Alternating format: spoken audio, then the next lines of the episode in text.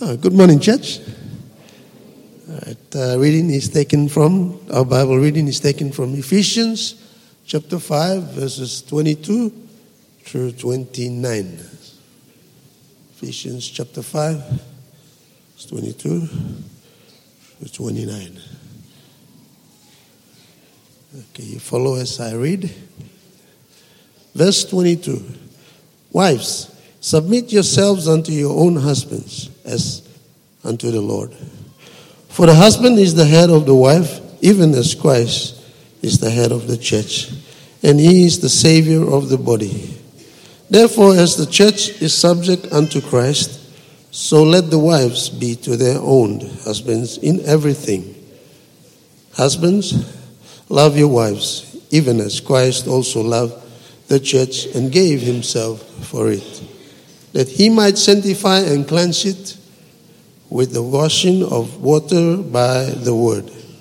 27. That he might present it to himself a glorious church, not having spot or wrinkle or any such thing, but that he should be holy, it should be holy and without blemish. So ought men to love their wives as their own bodies. He that loveth his wife loveth himself. And verse 29 For no man ever ate yet hated his own flesh, but nourished, nourisheth and cherisheth it, even as the Lord the church. This is the reading from the Word of this morning. We'll be in the book of Genesis again, Genesis chapter number 29. If you want to join me there, we'll continue our series today on marriage. The last two weeks we've seen how we sin against each other in marriage, and then last week we saw how we sin towards others in our marriage. Today, I'd like to see how we often sin towards God in our marriage. All sin ultimately is against God. However, idolatry is specifically against God. And we, as human, fallen, sinful human beings, tend to sin specifically in our idolatry against God.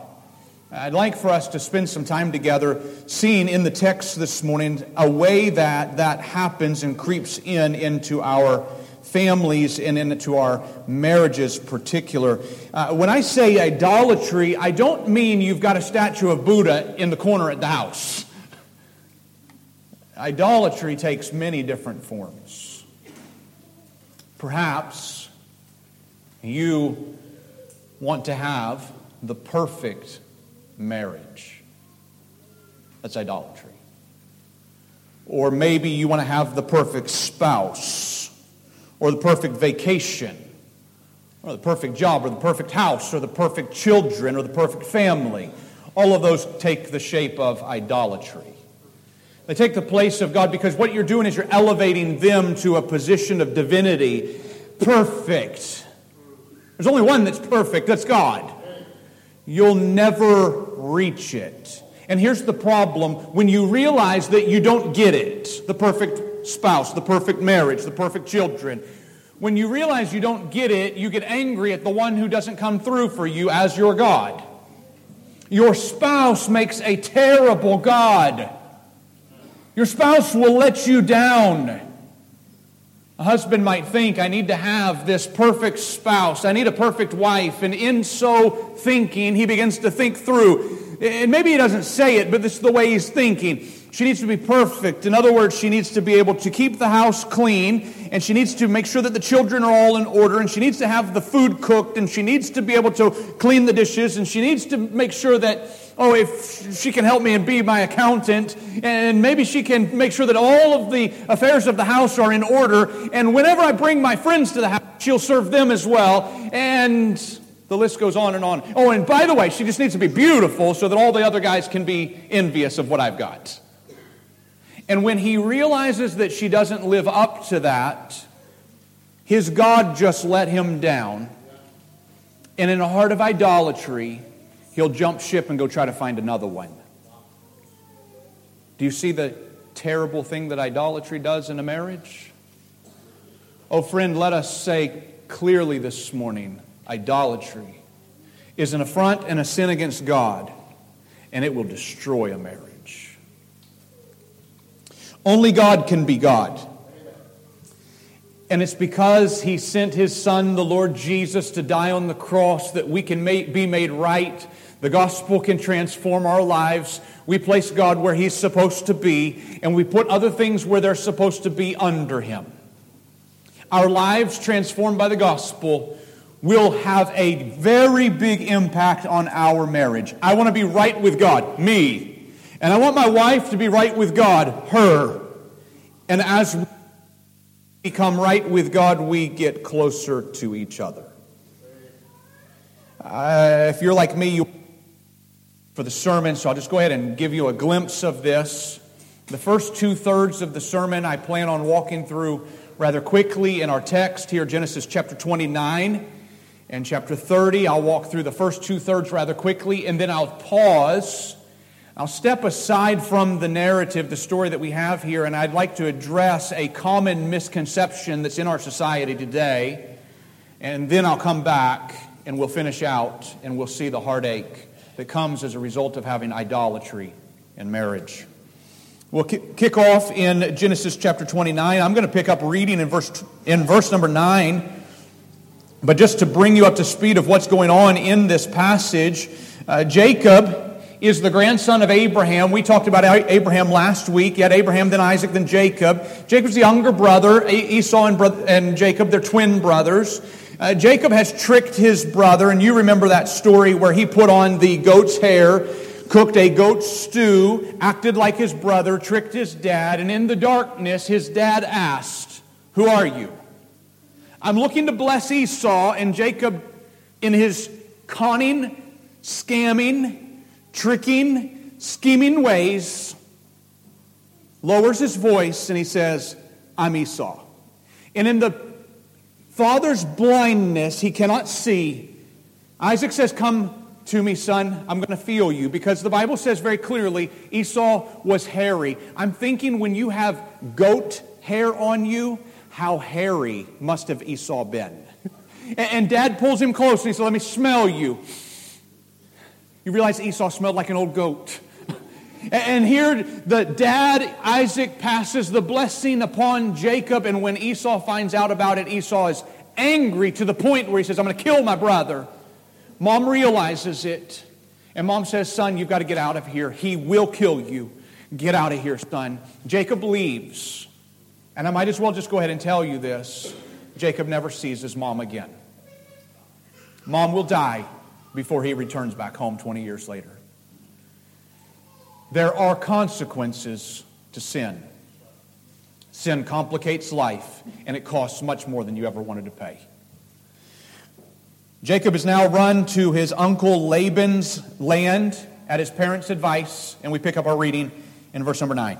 Genesis 29 and verse 9, 9 it says, And while he yet spake with them, Rachel came with her father's sheep for she kept them. And it came to pass, when Jacob saw Rachel, the daughter of Laban, his mother's brother, and the sheep of Laban, his mother's brother, that Jacob came near and rolled the stone from the well's mouth and watered the flock of Laban, his mother's brother. And Jacob kissed Rachel and lifted up his voice and wept. And Jacob told Rachel that he was her father's brother and that he was Rebekah's son. And she ran and told her father. And so, as I have three major points, the first one I take right out of this. The first one I'd say this might be the setup. This is setup for the story. Ayo Lewa Blomia. He is head over heels in love with this young lady she just showed up and he went, Wow, she fits all the points for the wife I've been looking for. She's beautiful. She knows how to take care of goats and sheep. And not only that, she's my cousin. Wow. Back then it was different. He's so moved that he cried. You see all that in verse 11. Jacob kissed Rachel and lifted up his voice and wept. Ladies, let me just say this. If on first meeting the guy he starts crying, you should probably ask questions. Verse 13. And it came to pass when Laban heard the tidings of Jacob, his sister's son, that he ran to meet him and embraced him and kissed him, brought him to his house, and he told Laban all these things. Laban said to him, Surely thou art bone of my bone and flesh of my flesh. And he abode with him the space of a month. So Laban takes him in. He's homeless, but he's related. He hangs out. He stays there for a month. Verse 15. Laban said unto Jacob, Because thou art my brother, Shouldest thou therefore serve me for naught? Tell me, what shall thy wages be? Laban asked, You're a good worker. What would you like to get paid? Jacob does not hesitate even for a moment. He doesn't think, I wonder what the good price would be for me. What's minimum wage? What am I worth? No, he goes to one answer Rachel. That's what I want. Lewoya. I want. In those days, bride price was a thing. I want to work, and my pay will be Rachel. Verse 16 Laban had two daughters. The name of the elder was Leah, and the name of the younger was Rachel. Leah was tender eyed, but Rachel was beautiful and well favored. Laban's got two daughters, Leah the tender eyed, and I will tell you that I read many commentaries this week to try to figure out what does it mean to be tender eyed. And every time Every commentary says the same thing. We have no idea what it means, tender eyed. It must have been a phrase in ancient Hebrew that had some type of meaning. I like to think perhaps either she's cross eyed or maybe it hurts to look at her. Uh, she's tender eyed. Uh, we don't know, but she's definitely not the more favorable of the two. Rachel, however, it says very clearly, Rachel was beautiful. You can't get around what that means. And she was well favored. She looked good. And Jacob knows it, recognizes it, and says, I'm willing to work for that. Verse number 18. Jacob loved Rachel and said, I will serve thee seven years for, thy, for Rachel, thy younger daughter. And Laban said, It's better that I give her to thee than I should give her to another man. Abide with me. And Jacob served seven years for Rachel, and they seemed unto him but a few days for the love he had to her. What a love story. He's working for seven years Every day he gets to see her. She's beautiful. She's well favored. He goes and looks after the sheep. She goes and looks after the sheep. And every day they bring their sheep to come get some water. And he gets to show off his muscles and move the rock from off the top. Oh, this is a love story through and through. I have bad news for him, though. He's getting ripped off on his bride price. Seven years. The going rate at that time, the going rate for uh, uh, wages was 30 to 45 shekels for a month's wages. And at that time, a, uh, a bride price at that time, uh, sorry, a bride price at that time would have been 30 to 45 shekels. A going rate was a shekel and a half a month. So if you do the math, you're looking at two to three years that would have been the rate for him to work to be able to pay for a bride. He ends up working seven years. He just got ripped off two to three times more than what he should have had to pay. Um, however, we're about to find out that Laban's better at conning and scheming than Jacob is. Just remember, God's got his humorous ways of getting back at people. Jacob's going to scheme and con his way and God lets Laban con and scheme his way. We come now into verse number 21, and I'd say that this is now the letdown. I call this scamming the con man. So here we are in verse 21. And Jacob said unto Laban, Give me my wife, for my days are fulfilled. It's seven years, Dad, Tambu, and I may go in unto her. And Laban gathered together all the men of the place and made a feast. Man, this is going to be good. Seven years he's been working. Get all the people together. It's going to be a giant feast. We're going to have an awesome wedding. It's going to be wonderful. Jacob's been working. He goes and rolls that stone off on the last day, 365 days a year for seven years. He's been moving that stone. And every time he looks at her and maybe he whispers sweet nothings to her, now it's time for the wedding. Verse number 23 And it came to pass in the evening that he took Leah, his daughter, and brought her to him. If this was a movie, there was some really sad music that just got played. Jacob went in unto her. Laban gave unto his daughter Leah Zilpah, his maid, for a handmaid. Laban just scanned the con man. Jacob's been on the run, been hiding for seven years and a month now, and he thought he got away with a scam, but God brought it around and scammed Jacob. I can only imagine the parallels as Jacob comes before his dad who can't see and says, I'm Esau. And now, in the dark of the night, perhaps he's drunk after having been at this party all day long. And now he's got a wife who says, I'm Rachel. The con man has just been scammed. Verse 26, uh, sorry, verse 25. And it came to pass that in the morning, behold, it was Leah. And he said to Laban, What is this that thou hast done unto me? Did not I serve thee for Rachel? Wherefore then hast thou beguiled me? I can only imagine the shock that Jacob had when he woke up the next morning. Behold, it says, Behold, that's the surprise word. Behold, what in the world? You aren't supposed to be here. Behold, it was Leah. He's now shocked out of his mind. He skips his morning coffee and he runs straight to Tambu Jake, uh, Laban's house. What in the world did you just do to me? Laban's response, verse 26 Laban said, It must not be so in our country to give the younger before the firstborn. You think you should have said something about that yesterday? Laban says in verse 27 Fulfill her week and we will give this also, give thee this also for the service which thou shalt serve with me yet seven other years. Absolute rubbish father in law. You hear what he said?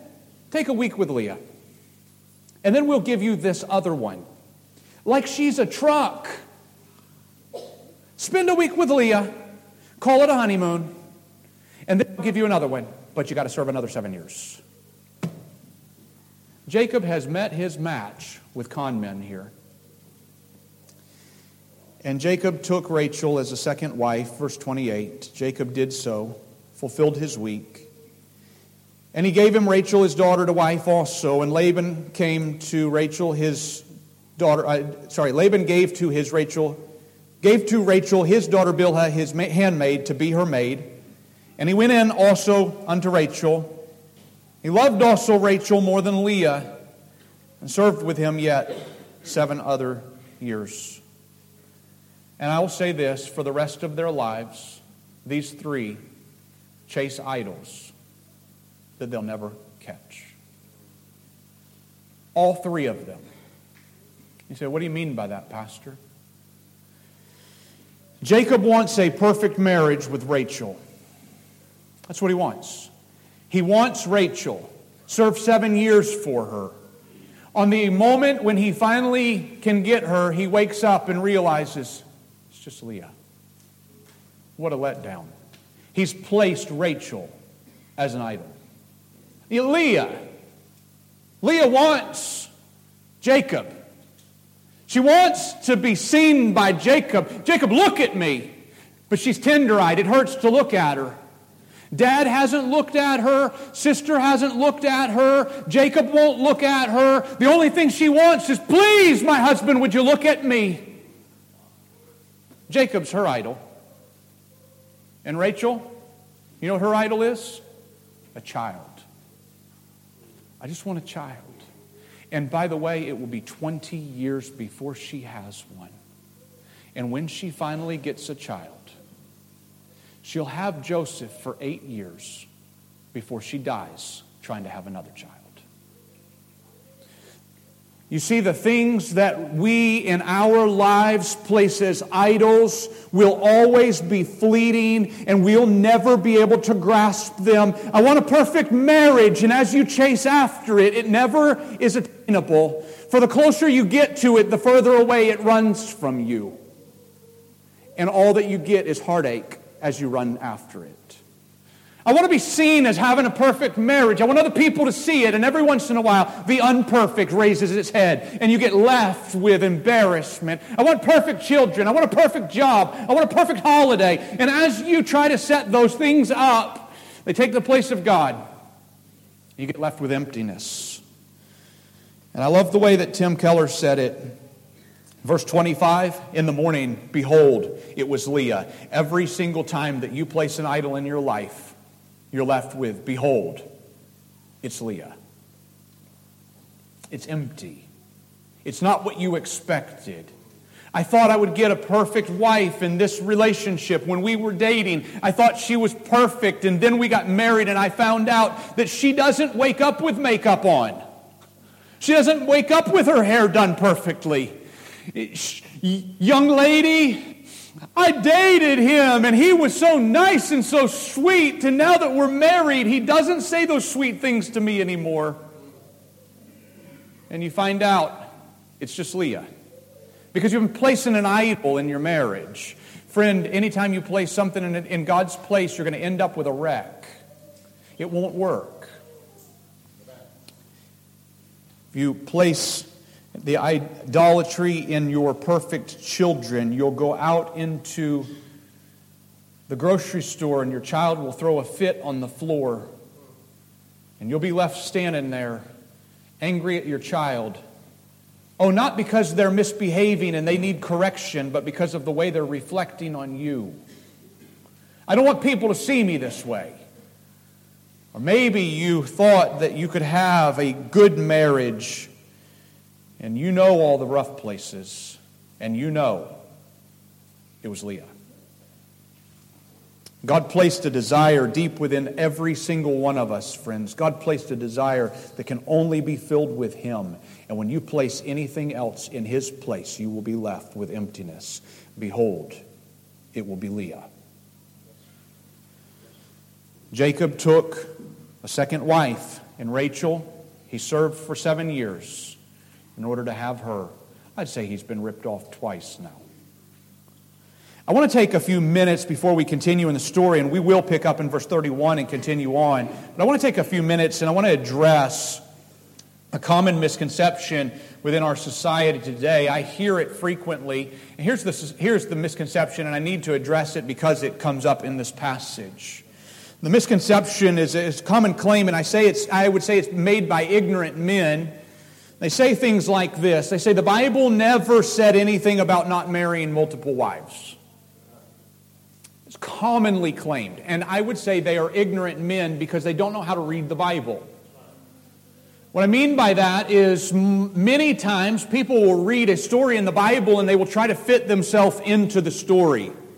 They look at a story like this and they say, okay, I need to have a takeaway, be like. And oh, how many times we hear the songs of the children sing, I want to be like Daniel. No, the Bible stories are not there so that you will pick a character to emulate your life after. Because if that's the case, have a look at this story. Who are you going to mimic your life after? You going to mimic your life after Jacob? Cheat your brother and end up never seeing your mom again? Maybe you're going to mimic Laban con people out of which children you're going to marry? You're going to mimic your life after Leah? Just be tender eyed and chasing after somebody who will look after you? You see, there's nobody in this story that you can mimic. And the reason is you're not supposed to mimic anybody in the Bible except Jesus. He's the only one that we should be trying to walk after. Nobody is the hero. Joseph's not the hero. Abraham's not the hero. David's not the hero. Moses isn't the hero. We saw last week Abraham's a liar again and again and again. Every single one of them is a fallen sinner in need of a redeemer. Oh, friend, you and I, every single one of us is in a fallen state and we need a redeemer. We need Jesus. So don't look at David and say, David had multiple wives, so I get to have multiple wives. That's an ignorant way to read the Bible. So let me take a minute and walk through. I did a lot of study this week. Anytime the word wives, plural, shows up in the scripture, and by the way, it shows up in the scripture 122 times. And I went through every single one of those to try to find out what does the scripture say about multiple wives polygamy. What does the scripture say about that? And I'm going to just walk through. I'm going to try to do it very quickly. It is not the point of the message. The point of the message is idolatry will wreck your marriage. But since polygamy shows up here, I'm going to walk through the scriptures very quickly. The first one is found in the book of Genesis. There's a guy by the name of Lamech. He is the very first one, and he breaks the picture that God gave in the garden. The picture was Genesis 2:24, "For this cause shall a man leave his father and mother and cleave to his wife." Singular. And they two shall be one flesh. Therefore what God hath joined together, let no man put asunder. And so that's the picture, but Lamech comes into this and he changes things. Here's Genesis 4 and verse 19. Very first time you see polygamy in the Bible, Genesis 4:19, Lamech took unto him two wives. The name of the one was Adah, and the other was Zillah. Now, that seems pretty tame on the surface. But watch what happens to Mr. Lamech. This is Genesis chapter 4 and verse 23. And Lamech said unto his wives, Adah and Zillah, Hear my voice, ye wives of Lamech. Hearken unto my speech, for I have slain a man to my wounding, and a young man to my hurt. If Cain be avenged sevenfold, truly Lamech seventy and sevenfold. You want to mimic somebody? How about we start off with mimicking a murderer who married two wives and considers himself to be 11 times worse than Cain? That's not the guy I want to follow. That's the first mention of it. Oh, by the way, it never gets better as I walk through the scriptures, and I won't dive into them, we had Abraham who took Hagar as his wife. We saw that last week. We won't spend time on that. Esau also did this. Esau had two wives, and the words that are used in the book of Genesis, chapter 26, is that they were a grief of mind to Isaac and Rebekah. The fact that he takes two wives, it's explicitly said they're a grief of mind to his parents. And then we have Jacob and his wives. We'll see their heartache shortly. And then there's a guy named Gideon in the book of Judges. And you might remember Gideon, well known because he put the fleece before the Lord with his 300 soldiers. They overran the 120,000 soldiers of Midian. After that, he ends up making a golden idol that the people of Israel worship. And it says that after that, he took to himself many wives and had 71 children. And the day he died, one of his sons went and killed the other 70 sons.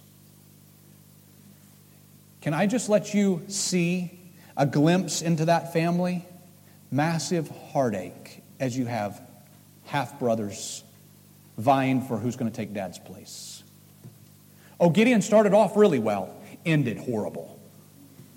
Then there's a guy named Elkanah and you might recognize Elkanah because he's the prophet Samuel's daddy. Elkanah had two wives, Hannah and Peninnah.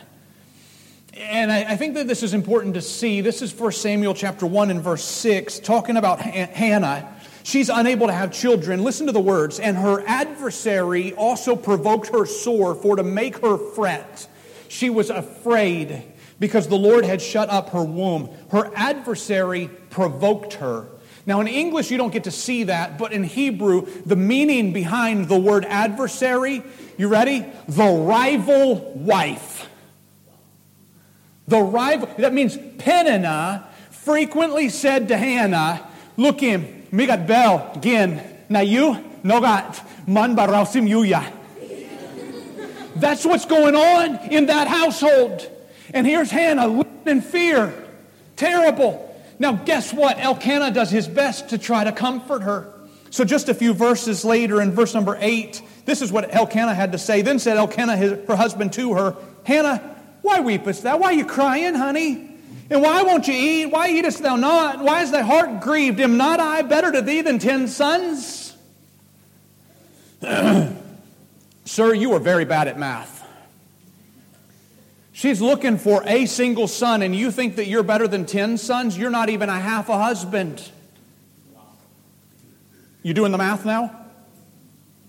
Of course, she's terrified because there's another woman there who's given him everything he wants. Oh, there's heartache to be had here. I'm just revealing to you the things that Scripture has to say. Almost every single time multiple wives is mentioned in Scripture, almost every single time, the Scripture also brings out all the heartache that's involved. And never is it spoken of in good light. Uh, the next one, and you've been waiting for this guy, King David. I know you've been waiting for him. So here's King David. King David had an amazing relationship with a young lady. This is 1 Samuel chapter 18 and verse 20. Right after David killed Goliath, do you remember David kills Goliath and then Saul gave his daughter? It actually took a little while before Saul finally let her go. Uh, but Saul gives his daughter, and her name is Michal. This is 1 Samuel chapter 18 and verse 20. And Michal, Saul's daughter, loved David Interesting tidbit nowhere else in the scripture does it ever mention a lady loving a man. It's the only place. Let that sink in. The only time you get a lady mentioned loving a man in the Bible, it's Michal loved David.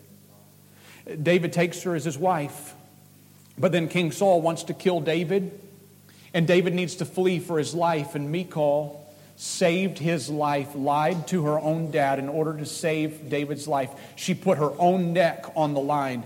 And remember what kind of king King Saul was. He's the kind that throws spears at the wall, even at his own son Jonathan. Michal put her own life. But then David's on the run for a number of years. And I think that this helps us. There's a, a very practical thing that we need to take away from this. While David was on the run, Michal is back there in her father's house. And David is on the run. And while David is on the run, he takes a lady by the name of Abigail as his second wife. And if you know that story, it almost looks beautiful until you read the verse after it. Because David didn't keep that second wife, but for a verse before the next verse after it says, and he took Ahinoam the Jezreelite as wife again. How many times have I said this, young people? Listen well. If he'll take a second, he'll take a third. If you're going to be number two, there will be number three. Let it sink in. But here's the thing that I want us to, to, to pay attention to. Because if we're honest this morning, I don't think very many of us, or I hope not many of us, are looking for number two. I hope and I pray that that's not the case. I hope it's very rare in our church. But here's where the caution should reach us. A prolonged period of separation will bring in temptation. A prolonged period of temptation will bring, a prolonged period of separation will bring in temptation. You see, David is separated away from Michal, and his heart began to wander. And he took another wife, and because he's already got a second one, now he'll just go ahead and take a third one. And then, as Saul died, and in 2 Samuel chapter 3, it says that David began to raise up in power. And as he raised up in power, it says that he took another four wives. That's 2 Samuel chapter 3. And then in 2 Samuel chapter 5, it says that he took Michal back to be his wife again. And at that point, he's now got seven wives.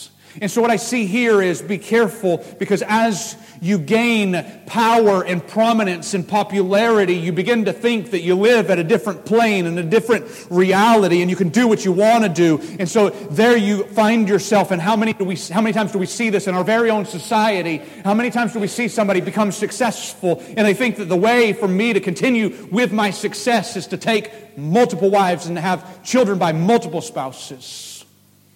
Just as dangerous as coming to power, just as dangerous as being away and apart from each other.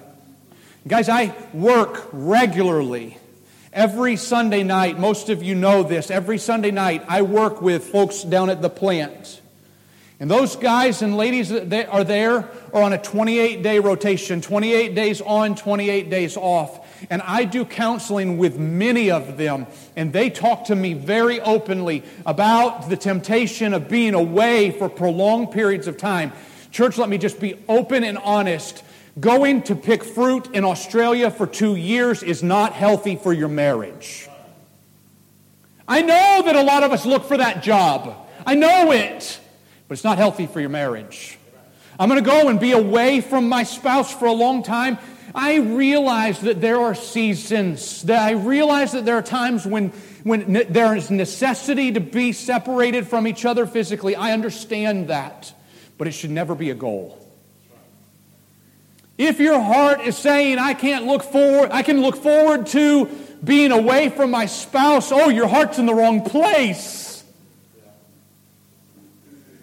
If life necessitates that you are separated, your heart's desire should be, I can't wait to get back to be with my spouse. I want to be with them. Otherwise, David, your heart will wander. He finds himself in 2 Samuel chapter 5 with seven wives. And he takes the throne. The house of Saul is gone. He takes the throne in Jerusalem, and the words are, and David took many wives. So many that we lose count of the number. And interesting, just six chapters later, 2 Samuel chapter 11, he's in such a position of power that the men are out fighting the battles for him. He doesn't go to war anymore. He's standing on the roof of his own house. And he looks across and he sees somebody else's wife, kills her husband, and takes her to be his wife. Don't make a glamour out of Bathsheba's story. It could be said rape. Here's a very powerful man with more women. And Nathan came and said, You had a lot of sheep. You didn't have to go take somebody else's. Oh, be careful. Positions of power, dangerous. Times away, dangerous. Another one, as you would know, would be Solomon, David's son. And remember, generational sin. Dads, keep that in mind. Solomon, 1 Kings chapter 11, verses 3 and 4. He had 700 wives, princesses, and 300 concubines. His wives turned away his heart. For it came to pass when Solomon was old that his wives turned away his heart after other gods. And a few verses later, in verse number 9, and the Lord was angry with Solomon because his heart was turned from the Lord God of Israel. Do you see the straight line? Multiple wives, turns his heart away, God's angry. Please don't tell me David had many wives so I can do to it. That's ignorant. And then you can follow through, and I won't take the time to develop each one of them, but Solomon's son Rehoboam, many wives, and his heart was wicked before the Lord. Abijah, his son, many wives, and his heart was wicked before the Lord. And the last one in all of the scriptures that's mentioned to have multiple wives is a guy named Belteshazzar. Belteshazzar is a Babylonian king. He's the grandson of Nebuchadnezzar. That Belteshazzar was having a great big party with his governor, with his wives. And a hand appeared on the wall and wrote. Literally, the handwriting was on the wall. Friend, never is it ever spoken of in a positive light. Let us be people of the Word. Let us be people who are transformed by the gospel so that when things don't go well and your wife isn't fulfilling that idol that you thought she was going to, instead of jumping ship and going and grabbing another one, instead you go, no, wait, what do I need to do to make myself right with God? I need to be right with God, and I'm going to pray like I've never prayed before for her to be right with God so that the two of us can be right with God together. I'll come back to our story. What should have happened after Jacob's wedding. We're going to pick up this in verse number 31. What should have happened after Jacob's wedding, and I want you to follow me closely. Jacob got married to Leah. What should have happened the next morning? I submit to you, Jacob should have gone and seen Laban, said, You nasty, dirty schemer, you tricked me gone back and got Leah, packed up their stuff, and left. That's what should have happened. And I know most of you have grown up thinking it should have been Rachel. But the problem is you're spending too much time watching Filipino dramas.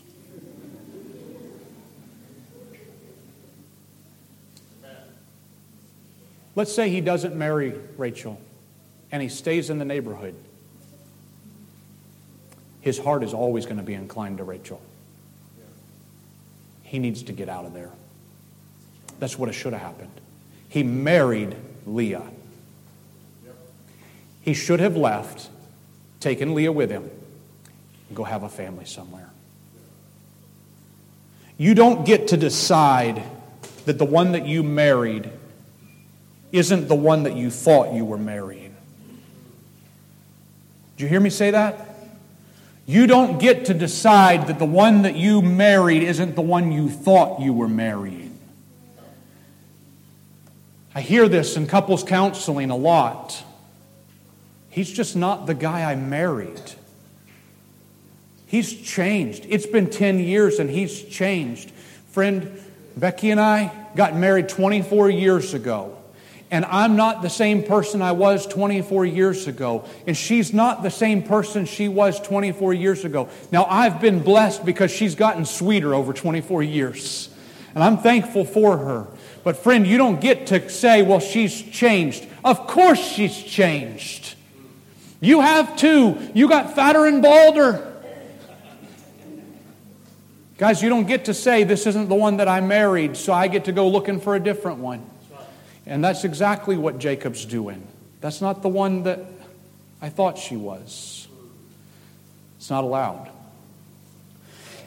I don't care if she has changed. And I want you to think with me this morning if she got cancer, if your wife got cancer and she can't hold her head up anymore, she's still your wife. And if she's in a car accident and her face burns in a car accident, she's still your wife. Or if she has a brain injury and has to be bottle fed for the rest of her life, she's still your wife. And I'm going to take a minute and just give you an insight. Many of you would know missionary Jim Bloom. How many people know missionary Jim Bloom? Most of you don't know this part of his life.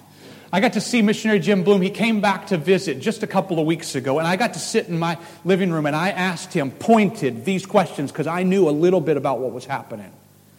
Mary Bloom was his wife, and for the majority of their life together, they came when they were really young. And I don't know how old he's up in his 70s now. And for the majority of their life, they served in Wau, Wau Bulolo. They served in Wau for the majority of their life together, but for the last 15 years of her life, she was half since completely. For the last five years of her life, he had to change her nappy. And he faithfully, for those 10 years that she was half since, they were there in Wau, and he would go fly that little Cessna 182 Sierra Echo Quebec, if you had anything to do in aviation, you got to hear about Sierra Echo Quebec. And he would go fly that Cessna 185 in the morning, and he'd go out and take pastors somewhere, and he'd help move sick people. And he'd always be back before noon because that's when she would wake up and start stirring around the house. And her questions, when she would wake up, he was the only person he, she could remember. She'd wake up and start asking, Where's Jim? Where's Jim? Where's Jim? She's completely out of it. And Jim would show up around lunchtime and he'd take care of her at the house every afternoon. Nobody knew about it. And for the last five years of her life, he sat with her in Oklahoma, in the United States, walked away from years and years of ministry here so that he could go and take care of his wife there. Guys, you don't go get a second wife, you don't go get a new model. What God has joined together, let no man put asunder. If Mary was the idol, Jim's got a great excuse. But no, put God in his rightful place and serve God and let it be a great example to others. We're back in verse 31. Mary, uh, Jacob married Leah, and now He's married Rachel also. So we see now the rest of the story. We have heartache on the home front. Heartache on the home front. I want you to see this. Verse 31. And when the Lord saw that Leah was hated, he opened her womb, but Rachel was barren. I said this before a few weeks ago. It is the Lord who opens the womb, it is the Lord who closes it. And we saw that again just now. And Leah gets to have a baby. Verse 32 And Leah conceived and bare a son, and she called his name Reuben. For she said, Surely the Lord hath looked upon my affliction. Now therefore my husband will love me. Reuben. Oh, the irony of this. The name Reuben means to see. The very thing she's wanted all her life. I have a son now. Jacob, look at. It doesn't work. Verse 33 And she conceived again and bare a son, and said, Because the Lord hath heard that I was hated, he hath therefore given me this son also. And she called his name Simeon. Simeon, to hear. Maybe my husband will listen to me now that I've given him a son. But nope. Verse 34 And she conceived again and bare a son, and said, Now this time will my husband be joined to me because I have borne him three sons, therefore was his name called Levi. Levi, to attach, to join. I want my husband to, I want his heart. Look at me, Jacob. Hear me, Jacob. Be with me, Jacob. No. Leah's idol was Jacob. Jacob won't look at her. He only wants Rachel. Rachel wants a baby. None of them are getting what they want. So then, verse 35 she conceived again and bare a son. She said, Now will I praise the Lord. I'm so thankful. She turns her attention away from Jacob, turns her attention to God now. Now I will praise the Lord. Therefore, she called his name Judah, and she left bearing. She stopped having children. And Rachel's jealousy comes into account here in the next couple of verses. Rachel can't stand it that Leah is so fruitful. And Rachel turns to what Grandma Sarah did. We'll go and get Hagar. So she goes and gets a servant girl, Bilhah, and Bilhah has two sons. And then that causes Leah's jealousy to rise, and Leah says, Well, two can play at this game. And Leah brings in Zilpah, her servant girl, to have children by. Look at verse 10. I think there's a bit of irony in verse number 10 as she names this child. So remember, Leah has had four now Bilhah the maid has had two on behalf of Rachel. Now Zilpah is going to have two on behalf of Leah. And look at verse 10. Zilpah, Leah's maid, bare Jacob a son, and Leah said, A troop cometh. And she called his name Gad. In other words, you want to cheat and have children? I'll cheat and have children, and there'll be a whole army of kids around here. A troop cometh. Those are the words. Look out, Jacob. You want kids? I'll give you a whole bunch of kids. And there is so much turmoil in this house. Idolatry, it'll wreck a home. I want the perfect. I want the perfect. I want the perfect. And you set up things trying to make them the perfect. Your spouse makes a crummy God. Set God in his rightful place.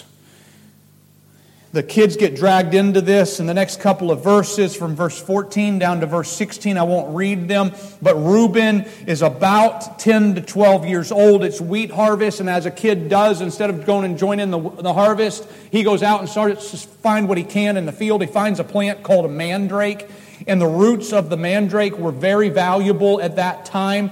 And he gets the that plant brings it home. Mom sees the plant, goes, hang on a second, we're trading. And he, they end up trading around among the women for that night so that Jacob will go spend the night with Leah.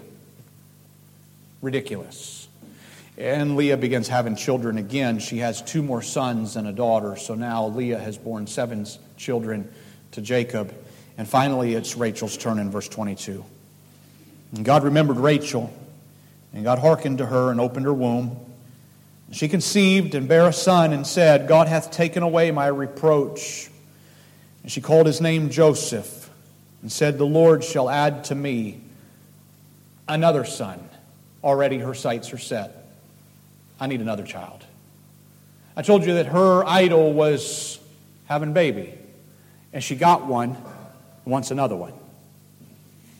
This has been her idol for the last 20 years. She'll have it for about eight, and then in having childbirth, for the one that she calls Ben Oni, the son of my mourning. She dies in having childbirth with Ben Oni. Jacob renames him, calls him Benjamin, the son of my right hand. And it is because of this fact that there are children, the last two sons, Joseph and Benjamin, it is for that very reason that Jacob will spend the majority of the next 20 years convinced that Joseph is dead. The very thing he wanted. I want to have a son with Rachel.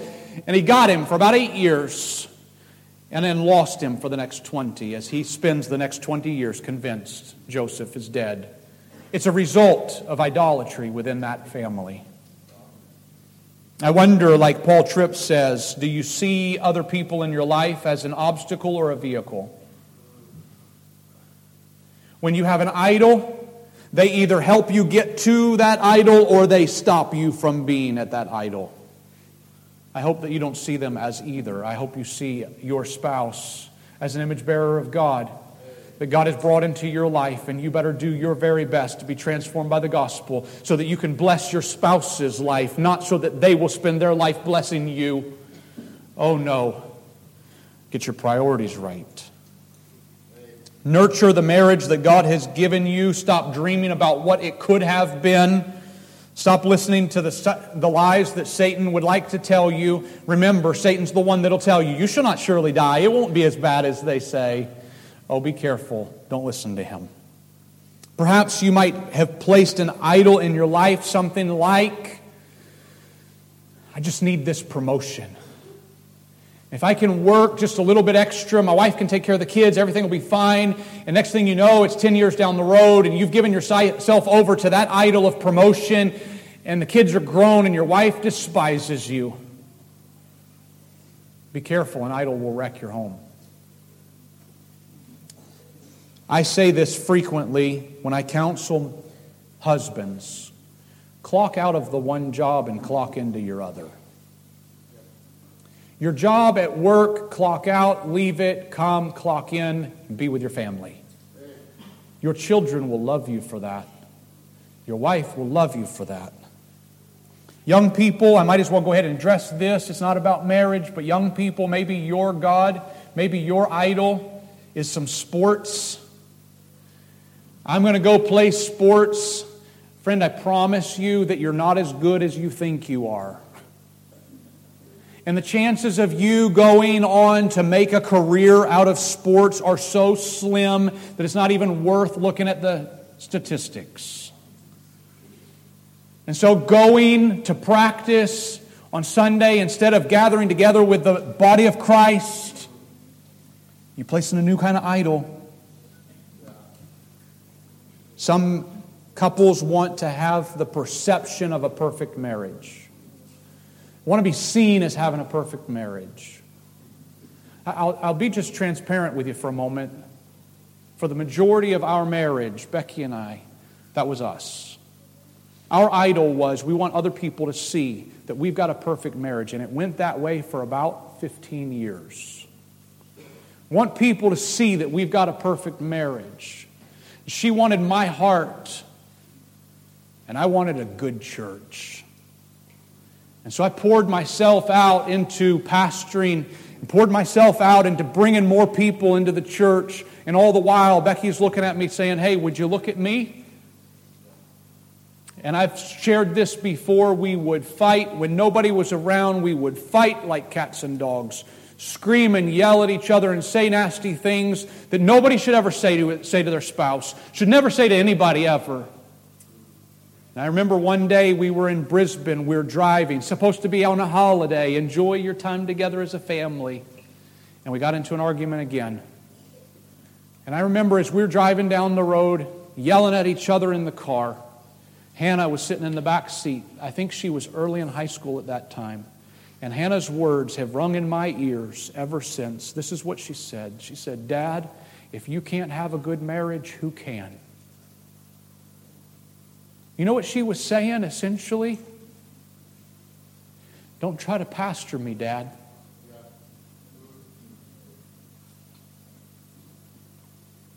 Terrifying words to this dad's ears. It took me about a month to finally confess it, but I called my pastor in Kentucky. I called my pastor and I told him, Becky and I need help.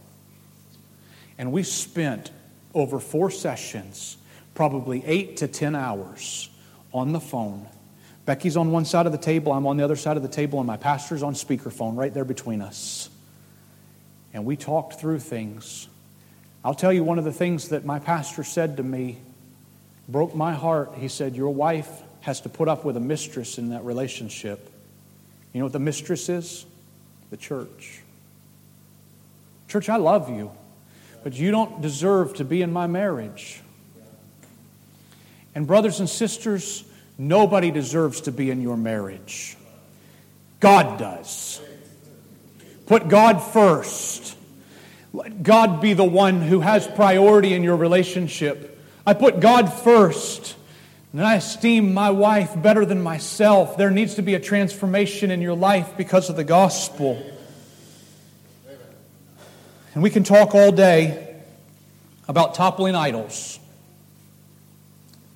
And the truth is, your heart is an idol factory. Your heart making idols every day, finding new stuff to put up on a throne and we could talk about toppling idols and getting rid of idols, but friend, the truth of the matter is you can knock down idols today and tomorrow they'll get right back up. And next Sunday we come into church and there'll be a new one that's sitting on the throne again. Here's what we need to do. We need to uproot the idols, get them out, and put God right where he's supposed to be.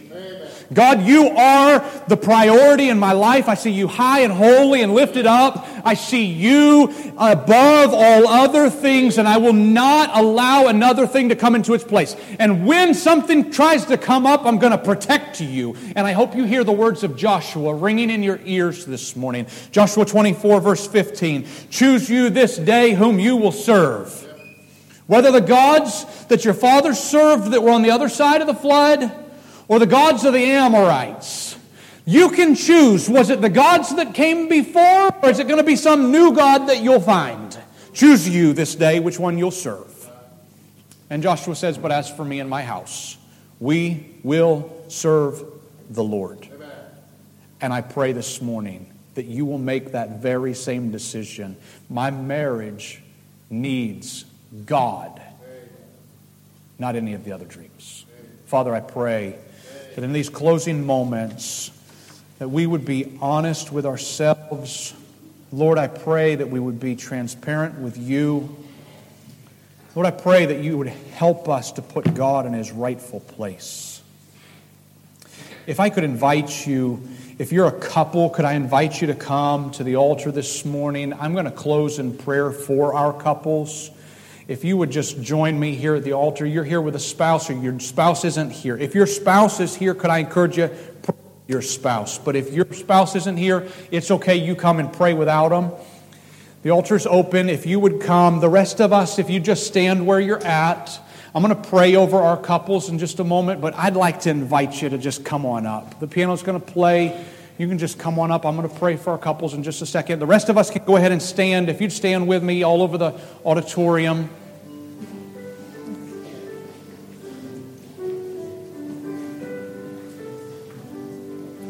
So many things are easy to get in the way. I'm just going to push God out of it, out of his rightful place. And oh, how easy it is to miss it and not realize it. Father, my brothers and sisters have joined here this morning. I count it a privilege to pray with them. I pray this morning, Lord, that you would do a transforming work in our hearts with the gospel. Lord, my life should be different because of the gospel. I should be getting you. I get with you, looking less at what's wrong with my wife and start looking at more at what's wrong with me. God, I pray that you would help us to stop sinning against you and start making things right with one another. So, Lord, I thank you for these brothers and sisters who this morning have taken a visible step right together. And then, Lord, encourage and strengthen and lift them. May our homes be different because we put God in his rightful place. For it's in your beautiful name I ask these things. Amen.